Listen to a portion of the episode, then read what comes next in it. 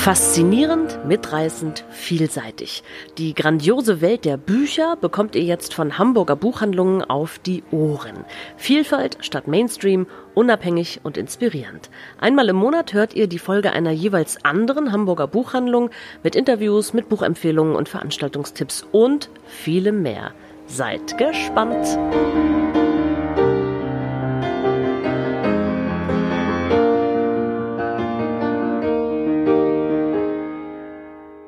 Hallo und herzlich willkommen.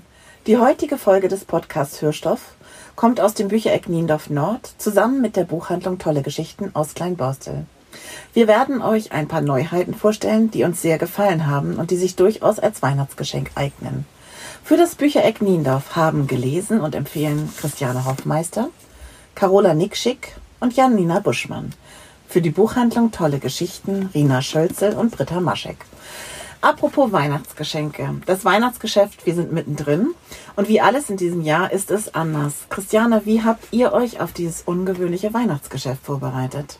Mm, ja, wir haben ein paar Maßnahmen ergriffen. Also zum einen haben wir unsere Öffnungszeiten verlängert.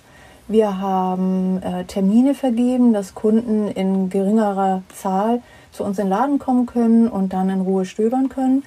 Und wir haben uns, das finde ich ganz toll, wir haben uns einen Marktwagen sozusagen besorgt. Wahnsinn. Mhm, finde ich auch, finde ich auch ganz toll. Die Aktion Buch hat den sozusagen uns oder leiht den uns.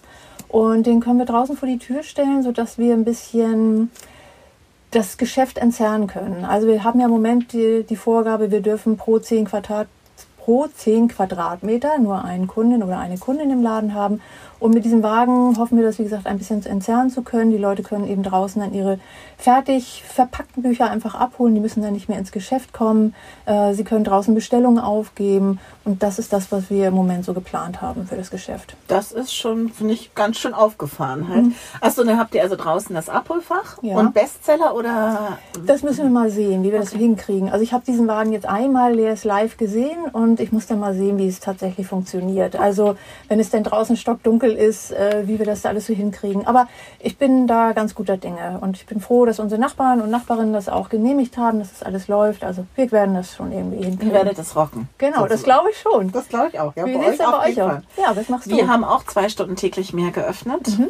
Wir haben schon im November Anzeigen geschaltet, wo wir darauf hinweisen, dass wir mehr geöffnet haben, aber auch auf unseren Service, dass bei uns alles verpackt abgeholt werden kann, mit Rechnung, per PayPal bezahlt wird, dass wir auf allen Kanälen beraten, WhatsApp, per Mail, im Webshop oder sonstiges am Telefon mhm. und dass wir so versuchen, den Kundenstrom ein bisschen zu entzerren, denn wir sind ja sehr klein. Bei uns heißt es maximal drei Kunden außer uns und wir werden auch vor der Tür beraten tatsächlich. Mhm. Einer wird immer warm angezogen sein und ähm, wir hoffen, dass, dass wir es vor allem mit unserer guten Laune hinkriegen denn es geht nur so dieses Jahr und wir wollen da alle glücklich und gesund durchkommen. Und ich denke, dass wir ganz gut vorbereitet sind, ja. Doch, das hört sich doch auch, hört sich alles gut an. Und ohne Ende Kataloge und Flyer, so dass man die Beratung ein bisschen mhm. dahin verschieben kann. Mhm. Ja. ja. Finde ich, aber ich denke auch, wir haben uns alle was überlegt. Also ich habe das auch von anderen Kolleginnen und Kollegen gehört. Es finde, alle sind ganz gut vorbereitet und wenn der Rest dann auch mitzieht, dann denke ich, werden wir das einfach wunderbar hinbekommen. Glaube ich auch. Und die Kunden sind ja auch sehr willig, sagen wir Finde so ich auch. Finde ich auch. Und wir haben wahnsinnig viel gelesen, genau wie ihr auch. Und wir haben heute ein paar Buchtipps mitgebracht. So ist es. Christiane, magst du anfangen? Ja, gerne. Also mein Buchtipp für euch ist der neue Nick Hornby, Just Like You. Das Buch ist gerade bei Kiepenheuer und Witsch erschienen und ist übersetzt von Stefan Kleiner. So. Und es geht um Lucy und um Joseph und äh, um eine große Liebe, wenn man so will. Die beiden, ja, sie sind, können unterschiedlicher nicht sein. Also Lucy ist 42, sie ist Lehrerin, sie ist frisch getrennt, sie hat zwei Söhne und sie ist ähm, politisch sehr interessiert, an Kultur und an Kunst sehr interessiert. Ja, und sie trifft dann irgendwann auf Joseph und Joseph ist 22. Äh, oh. Mhm, genau. Schöner Altersunterschied. Ja, genau. Ähm, ja, er ist 22. Äh, Politik interessiert ihn eigentlich pauschal mal gar nicht, würde ich so sagen. Und ähm, er arbeitet als Aushilfe in einer Schlachterei und unter anderem macht er auch Babysitting. Und er macht das Babysitting bei Lucy. Er kümmert sich um die beiden Söhne. Immer wenn sie dann auf der Suche ist nach einem Partner vielleicht, ein neues Date hat, dann ne, kommt er. Und irgendwann stellt sie fest, hm, eigentlich will ich gar nicht mehr weg. Eigentlich bin ich lieber mit meinem Babysitter zusammen. Und wie sollte es anders sein? Ganz klar, die beiden verlieben sich ineinander und ja, wie du schon sagst, der Altersunterschied ist immens und es trennt sie eben auch so viel. Also äh, kulturell trennen sie einfach auch so viel. Das sind einfach wirklich ganz unterschiedliche Lebenseinstellungen, ganz unterschiedliche Lebenserfahrungen einfach. Und dann ist die Frage, bekommen die beiden das hin oder bekommen die beiden das nicht hin? Also Joseph muss dann irgendwann mit. Es gibt das erste Dinner. Ein Dinner kennt er überhaupt nicht. Ne? Also ja. Lucy hat ihre Freunde eingeladen. Es gibt ein Dinner und ja, und dann steht da dieser 22-jährige junge Mann und die fangen dann an über Literatur und was sie gerade im Theater gesehen haben und über was Politik. Was wir halt so machen. Ja. ja, genau, was wir halt so machen. Und er steht da so ein bisschen so, mhm, aber ich will nicht zu viel verraten, wie es denn ausgeht. Naja, und es gibt eben auch Lucy, die dann mit in den Club muss. Mhm. Also es ist nicht mehr ihre Musik. Die Leute, die da tanzen, äh, ja, das sind halt irgendwie ganz, ganz für sie eben junge Leute und ja, jetzt ist die Frage, äh, können die beiden das handeln? Klappt das oder klappt das eben nicht? Wie reagiert denn die Umwelt auf dieses doch sehr ungewöhnliche Paar? Auch eigentlich ganz positiv, finde ich. Also bis auf die Mutter von Joseph, die irgendwie so ein bisschen, naja, also... Die ist ja höchstwahrscheinlich gleich alt ungefähr, oder? Ganz genau. Eigentlich sind sie im gleichen Alter. Ja. Und äh, für die ist es, glaube ich, ein bisschen komisch. Und auch die Freunde, ja, reagieren eher so ein bisschen merkwürdig. Oder was merkwürdig, sind so ein bisschen erstaunt, würde ich vielleicht mal sagen. Aber letztendlich äh, kommen sie alle wunderbar mit klar. Also ob Lucy nun in diesem Club ist und dann irgendwann auch anfängt zu tanzen, äh, das stört irgendwie, glaube ich, überhaupt niemanden.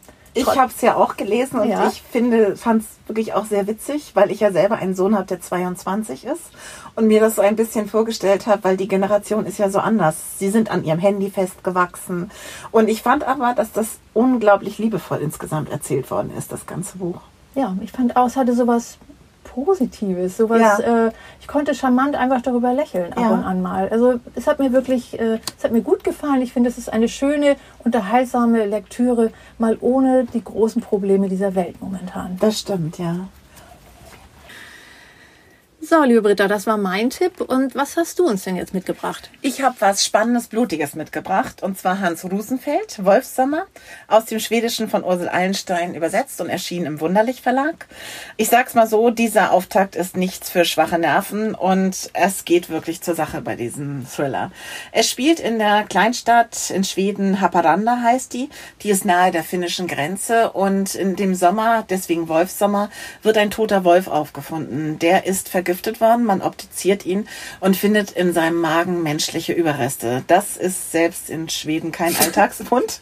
Wir kennen ja das aus den schwedischen Krimis, aber hier ist, sind wirklich die Ermittler erstaunt, auch ersetzt, entsetzt und sind so alarmiert halt. Sie haben das Gefühl, Mann, wo ist der Rest auch des Toten? Man findet ihn tatsächlich kurze Zeit später im Wald von Haparanda, nicht mehr ganz vollständig und die Ermittler fangen an, in alle Richtungen zu gucken, woher kommt er, was war, ist da passiert. Man stellt fest, es ist ein geplatzter Drogendeal, der eigentlich in Finnland stattfinden sollte, da schiefgelaufen ist, aber wie der Tote jetzt nach Schweden kommt und wo das Geld und die Drogen sind, die er bei sich haben sollten, ist ein Rätsel. Die Ermittler gucken, fangen an zu gucken im ganzen Dorf, haben sie da Leute mit Vorgeschichte, aber nicht nur die sind alarmiert, sondern auch eine Profikillerin namens Katja, die aus Russland geschickt wird und die Drogen und Geld wieder beschaffen soll, aber vor allen Dingen soll sie denjenigen töten, der das an sich genommen hat. Und Katja ist eine Profikillerin, wie sie im Buche steht, eiskalt absolut professionell. Sie kann mit Waffen aller Art umgehen und sie arbeitet sehr sauber, sehr leise und sie lässt auch wirklich eigentlich nichts zurück, wenn man sie nicht stört. Leider wird sie hier mehrmals gestört. Und Katja ist nicht die einzige, die sich auf den Weg in das kleine Dorf macht oder in die Kleinstadt macht. Und es treffen wirklich viele Menschen zusammen in Haparanda und die Ereignisse überschlagen sich. Also man liest es atemlos. Ich war wirklich ähm, so, dass ich dachte, okay, noch die nächste Seite, noch die nächste Seite, auch immer in der Hoffnung, dass den Guten nichts passiert. So, also ich bin auch so ein Romantiker. Ein, genau, ein bisschen. Ähm, Hannah, das ist die Hauptermittlerin, die Protagonistin, die eine gestandene Frau von 50 Jahren ist, ähm, ist wirklich überfordert teilweise von diesem doch sehr rasanten Fall. Vor allen Dingen aber auch, weil in ihrem Privatleben nicht alles glatt läuft und sie da wirklich mal dran arbeiten müsste, aber sie hat keine Zeit. Ähm, Rosenfeld ist ja einer der beiden von dem Duo Hjort Rosenfeld. Wollte ich sagen, ne? Und genau, und ich muss wirklich sagen, sagen, ähm, er kann's. Also das ist, dieser Thriller kann absolut mit der Sebastian Bergmann-Reihe mithalten. Und ähm, ich freue mich auf weitere ähm, Folgen. Es wird es geben halt, denn es ist auch immer schon angekündigt, mhm. dass da bestimmte Personen auftauchen, von denen man später was erfährt, aber nicht in diesem Buch. Und ähm, ich habe nur einen einzigen Tipp. Ähm, erste Seite aufschlagen, einmal ganz tief einatmen und dann liest man ziemlich atemlos durch. Es war toll. Wow, das hört sich wirklich sehr, sehr, sehr, sehr spannend an. Äh, ich bin ein bisschen erstaunt, weil es hört sich so viel ich sag mal, fieser oder so, so mehr nach Thriller an, als jetzt äh, Jorad Rosenfeld eigentlich so, so bei der, in der Bergmann-Reihe waren, oder? Also es klingt noch viel härter. Also es war schon teilweise so, dass ich dachte, das muss ich jetzt nicht noch genauer geschildert bekommen, okay. aber es ist auch wieder sehr psychologisch, was es ja auch da wirklich war. Und ähm, wie gesagt, also ich bin sonst eigentlich relativ zart beseitigt, das konnte ich aber noch ganz gut ab. Also ich glaube, man kann das auch wirklich gut an Männer verschenken. Okay. Gut, und ja. jetzt sind wir beide ja jetzt erstmal fertig ich und sagen, jetzt ja. kommen unsere Kolleginnen, die auch ganz tolle Bücher mitgebracht haben. Auf geht's. Wir sind gespannt, ne? Genau.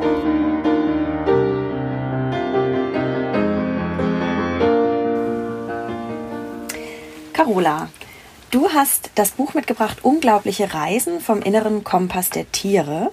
Und diesen Titel finde ich schon super genial und ich bin direkt interessiert, um was es geht. Ja, so ging es mir auch. Ähm, David Berry, Unglaubliche Reisen vom inneren Kompass der Tiere. Es ist im Mare Verlag erschienen und es ist übersetzt von Harald Stadler. Ja, David Berry ist ähm, Schmetterlingsforscher, er ist passionierter äh, Segler und äh, er hat schon ein Buch rausgebracht, Sextant der Vermessung, die Vermessung der Meere. Das ist vollkommen alles an mir vorbeigegangen. Und ich bin auch nicht so unbedingt der Sachbuchleser, aber dieser Titel, der hat mich gleich neugierig gemacht. Worum geht es? Es geht um Orientierungsmethoden der Vierbeiner und Zweibeiner. Mhm. Und David Berry, äh, man könnte jetzt denken, ja, das ist jetzt so ein trockenes Sachbuch, das mir beschreibt, wie fliegt die Hummel, wie fliegt irgendeine Schwalbe irgendwo hin. Nein, er hat wunderbar ähm, komponiert eigentlich Forschungsergebnisse mit kleinen Anekdoten aus der Natur, Begebenheiten. Mit ganz feinem Witz und absolut spannend, wie ich finde. Also es liest sich beinahe wie so ein abenteuerlicher Roman, der gespickt ist mit Erkenntnissen aus, den, aus der Natur, aus der Wissenschaft natürlich und ähm, ganz außergewöhnliche Einblicke mir gebracht hat. Ähm, da geht es zum Beispiel um die Nahrungssuche ähm, der Hummeln. Ich wusste nicht, dass man Hummeln trainieren kann. Aber ja, das hat ein Forscher bewiesen. Er hat wirklich Hummeln trainiert, an einen bestimmten Platz zu fliegen, um wieder ein neues Nahrungsgebiet zu erschließen. Weil Aha. es woanders halt nichts mehr, nicht mehr genug gab ja. für die Tiere.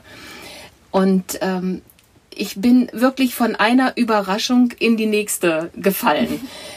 Ich wusste nicht, dass die Aborigines zum Beispiel ähm, ihre Routen und Pfade für ihre ähm, Nachfahren oder für ihre Mitmenschen mit Gesängen äh, kennzeichnen. Ja, das habe ich auch schon mal gehört. Das habe ich in einem Buch vor vielen Jahren mal gelesen, dass Aborigines ja. die Wege, die sie gehen und was sie dort für Landmarken sehen, wie die Begebenheiten sind, alle markanten Büsche und Bäume einpflegen in diese Lieder, um das weiterzugeben, damit das als ähm, Orientierung eben verwendet werden kann. Ganz genau. Und das ist so ähnlich bei den Inuit, wo ich erst gedacht habe, bei den Inuit alles weiß, Schnee, Eis, wie soll das gehen? Aber auch die Inuit haben eine ganz bestimmte Sprache gefunden, um zum Beispiel die Windrichtung, Schnee- und Eisgebilde und Formationen zu beschreiben damit sie sich in irgendeiner Form in dieser weißen, kalten Einöde orientieren können ja. und den Weg wieder nach Hause finden, sozusagen. Mhm. Also es sind viele spannende Erkenntnisse, die man gewonnen hat und David Berry verknüpft wirklich, was über Jahrhunderte erforscht wurde in der Wissenschaft mit ähm, unglaublich ähm, interessanten äh, Dingen, wo man als Leser nur einfach staunt, dass Tiere sich nicht nur an Landmarken, sondern auch an Sonne, Mond und Sterne orientieren, mhm. was auch bei der Seefahrt ganz wichtig ist. Und da kommt man dann auch dazu, oder kommt er in diesem Fall dazu, dass er eben auch diese Verknüpfung herstellt.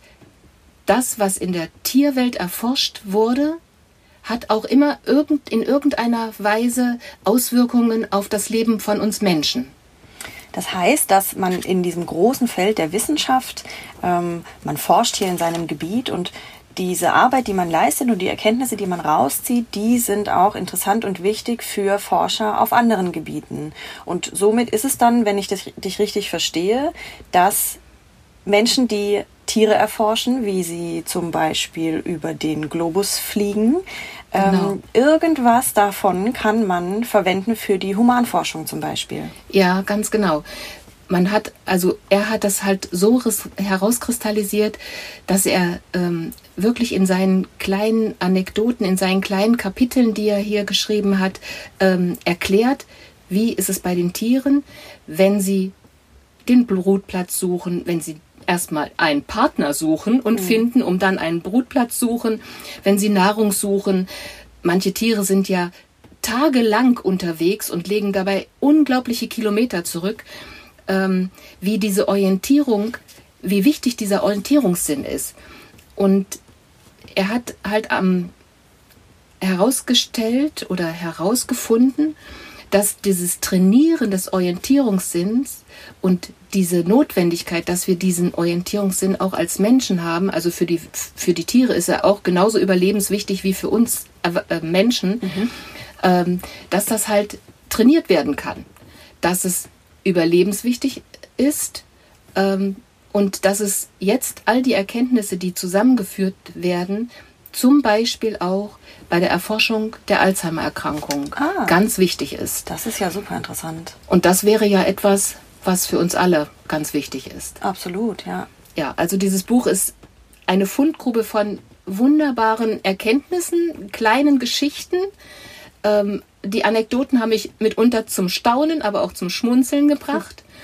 Und wie gesagt, ich bin eigentlich kein Sachbuchleser, aber das hier, das macht echt Spaß. Wenn das keine gute Werbung für das Buch ist, dann weiß ich auch nicht. da wollen wir mal hoffen. Rina, was hast du uns Schönes mitgebracht? Carola, ich habe, wie ich finde, den perfekten Schmöker mitgebracht. Das braucht man in dieser Zeit unbedingt. Absolut. Und das sind, ähm, das sind große Worte, aber ich finde, das Buch wird dem absolut gerecht.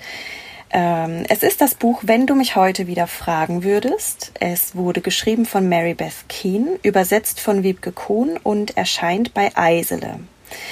Und ähm, der Rahmen dieser Geschichte ist eine Liebesgeschichte. Ach, wie schön.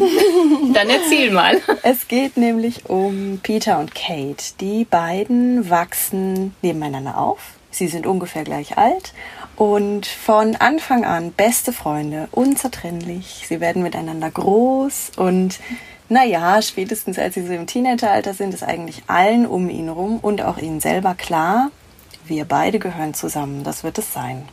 Okay. So. Das klingt schon mal ein bisschen spannend. Und es klingt ein bisschen kitschig, wie ich finde. ähm, dieses Buch bietet ganz viele Möglichkeiten, was super Kitschiges draus zu machen. Und das ist es so gar nicht geworden. Es ist einfach großartig. Okay. Denn es geht um diese beiden. Klar, das ist eben der Rahmen dieser Geschichte. Aber die Familien dieser beiden, die sind genauso wichtig. Die Menschen. Es geht um die Menschen hier in diesem Buch. Denn ähm, als die beiden eben im Teenageralter sind, da kommt, ich sage jetzt mal, der Knackpunkt der Geschichte. Denn es passiert eine Tragödie, die sich zwischen diesen beiden Familien ereignet und die alles völlig auf den Kopf stellt. Die beiden werden räumlich voneinander getrennt. Sie dürfen keinen Kontakt zueinander haben. Und wo andere Bücher jetzt vielleicht weitermachen würden mit heimlichen Briefen und einem, einer dramatischen Story bis zum Ende, ähm, bei dem man schmachtend ähm, auf dem Sofa sitzt und heult, da ist dieses Buch ganz anders. Okay, also keine Romeo und Julia Geschichte. Manche sagen, es sei eine moderne Romeo und Julia Geschichte und ich kann das absolut nachvollziehen. Ähm, für mich steht aber tatsächlich was anderes im Mittelpunkt, denn ab diesem Zeitpunkt, wo die beiden eben voneinander getrennt werden, geht es um alle Familienmitglieder. Es geht um Peters Vater, um seine Mutter, die ähm, zum Beispiel unter Stimmungen, wie es genannt wird, leidet. Mhm. Ähm, das sind äh, psychotische Phasen, die nie einem Arzt vorgetragen werden. Sie muss alleine damit klarkommen und somit eben auch Peter, dessen Vater greift zum Whisky und zieht sich irgendwie komplett aus der Familie zurück. Und sie lieben aber beide ihren Sohn. Also das steht äh, gar nicht, das steht außer Frage und er weiß das auch. Und auf der anderen Seite ist Kate mit ihrer sehr bunten, großen, wirbelnden Familie, ja. ähm, die sehr, sehr liebevoll miteinander sind und ihr Vater, der eine wahnsinnig schwere Zeit hat und die Mutter, die auch selbst daran fast zerbricht. Und all diese kleinen Geschichten werden zu einer großen dieser beiden Familien und all dieser Menschen, die miteinander verbunden sind, ob sie wollen oder nicht.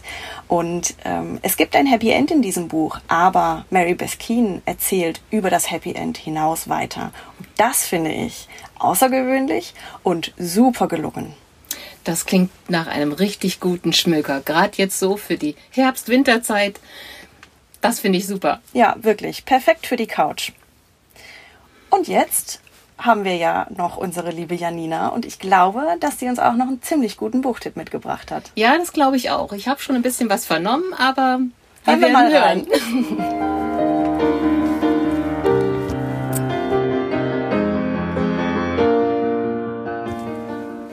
So, Janina, jetzt kommst du noch. Was hast du uns mitgebracht? Ja, jetzt komme ich.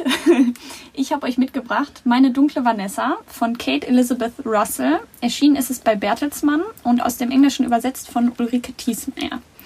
Und es geht um Vanessa und sie ist gerade mal 15, als sie das erste Mal mit ihrem 42-jährigen Englischlehrer schläft.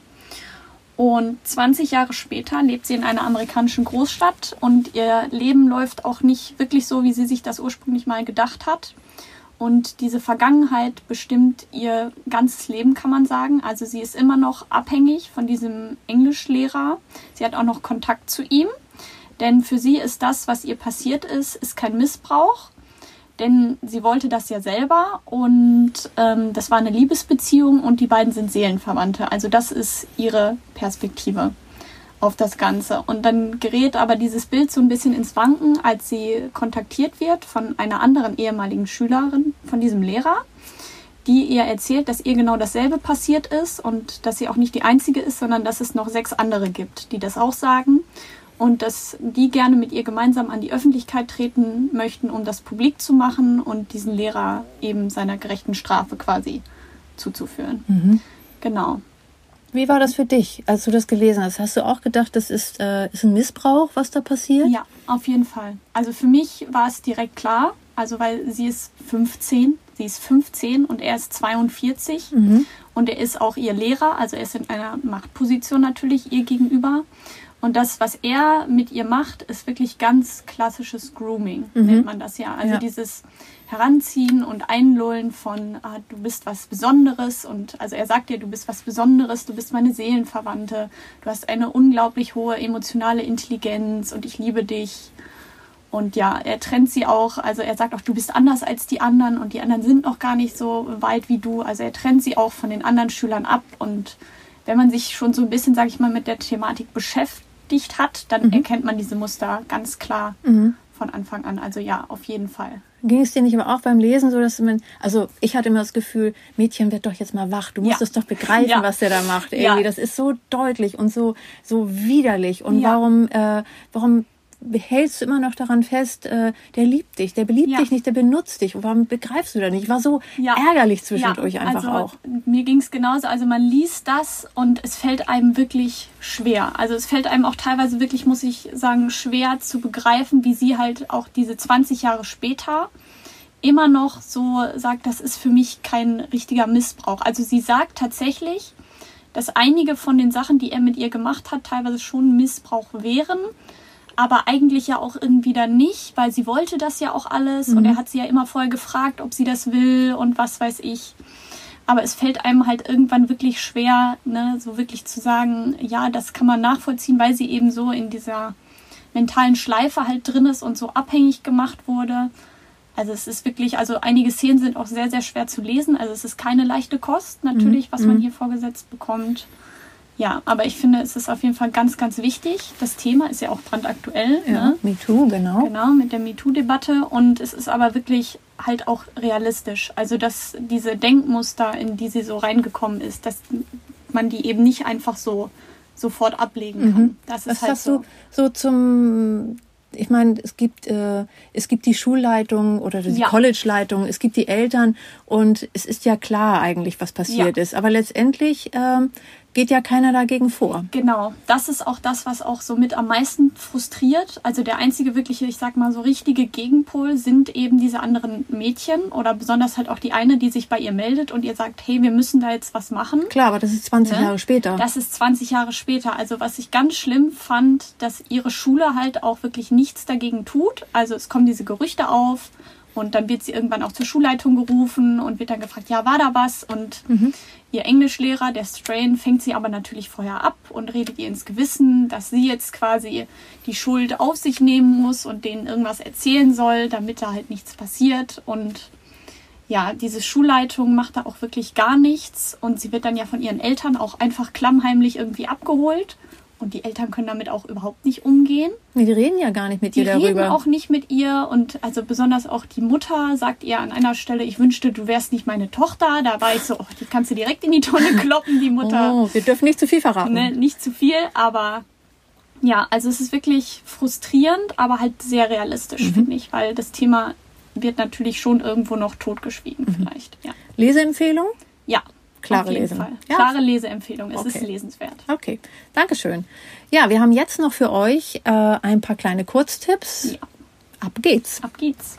Ja, und ich habe euch ein Kochbuch mitgebracht. Ähm, denn zu einem schönen Weihnachtsfest, finde ich, gehören auch, gehört auch ein leckeres Essen. Otto Lengi hat ein neues Buch rausgebracht, Flavor. Das beinhaltet wunderbare Gemüserezepte. Beim Durchblättern läuft einem wahrlich das Wasser im Mund zusammen. Denn das ist seine Spezialität. Er kann wunderbar ganz außergewöhnliche äh, Gewürze mit tollen Ideen, was man mit Gemüse alles machen kann, zusammenwürfeln.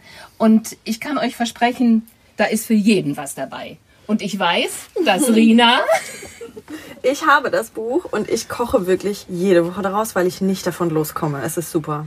Und ich besitze alle anderen Bücher von ihm, nur dieses noch nicht, aber ich kann euch versprechen, es ist ein Genuss von vorne bis hinten.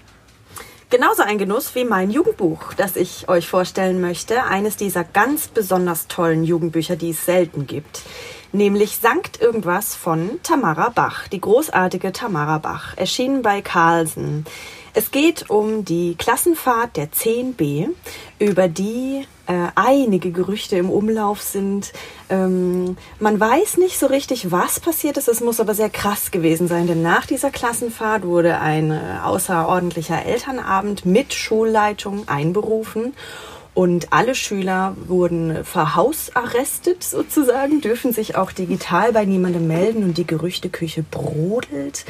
Ähm, der heißeste Tipp ist, dass diese Klasse an irgendeinem Flughafen irgendwas in die Luft gejagt hat.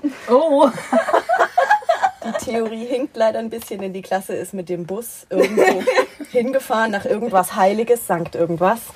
Und Tamara Bach erzählt super, super authentisch und mit ganz viel Herz und Courage von Jugendlichen, wie sie auf einer Klassenfahrt wirklich sind.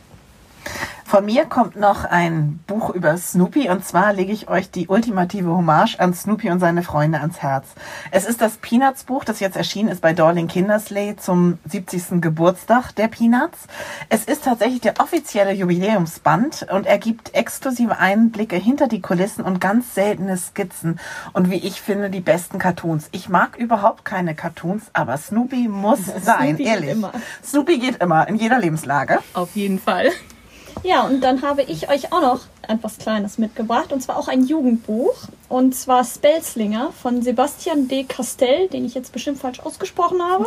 Erschienen ist es bei DTV und aus dem Englischen übersetzt von Katharina Orgas und Gerald Jung. Und es ist ein Buch für alle, die sowas gerne lesen wie Percy Jackson oder Harry Potter. Denn es ist Fantasy pur. Es geht um Kellen und Kellen ist Magierschüler und er steht kurz vor seiner Magierprüfung. Und wenn er die nicht besteht, dann sieht es schlecht für ihn aus in seiner Gesellschaft, wo er da ne, lebt, rumlebt, genau, sage ich mal so. Denn wenn er diese Magierprüfung nicht besteht, wird er ganz schnell zum Diener von irgendwem anders degradiert. Das Problem ist jetzt aber, diese Magierprüfung wird er nicht bestehen, denn er ist so ziemlich der schlechteste Zauberer, den man je gesehen ja. hat. Und er versucht sich dann aber mit Tricksereien und schlauen Worten irgendwie da rauszuwinden. Und ob ihm das gelingen wird, ist dann natürlich die Frage. Und ich finde, es ist ein ganz tolles Buch für alle, die gern reinschmökern. Es liest sich weg wie nichts. Also ich brauche einen Tag für eins dieser Bücher und dann sind sie auch schon durch. Ja, und ich kann es wirklich Leuten empfehlen, die gern ihren Enkelkindern irgendwas Spannendes schenken, schenken wollen oder ja, alle, die gerne Fantasy lesen. Spannend, hört sich ja. großartig Auf jeden Fall. Muss ich auch lesen. Ja. Wunderbar. Also ihr Lieben, das waren sie, unsere Buchtipps für euch. Vielen Dank, dass ihr uns zugehört habt. Wir hoffen, es hat euch allen gefallen und es war für jeden irgendwas Schönes dabei. Wir wünschen euch eine schöne und besinnliche Adventszeit. Bleibt gesund und am nächsten Sonntag gibt es mehr auf die Ohren. Dann stellen die Buchhandlung Frau Büchert und die Buchhandlung Beusen und Mauke ihre Weihnachtsempfehlungen vor. Also bis dann. Macht's gut. Tschüss. Tschüss.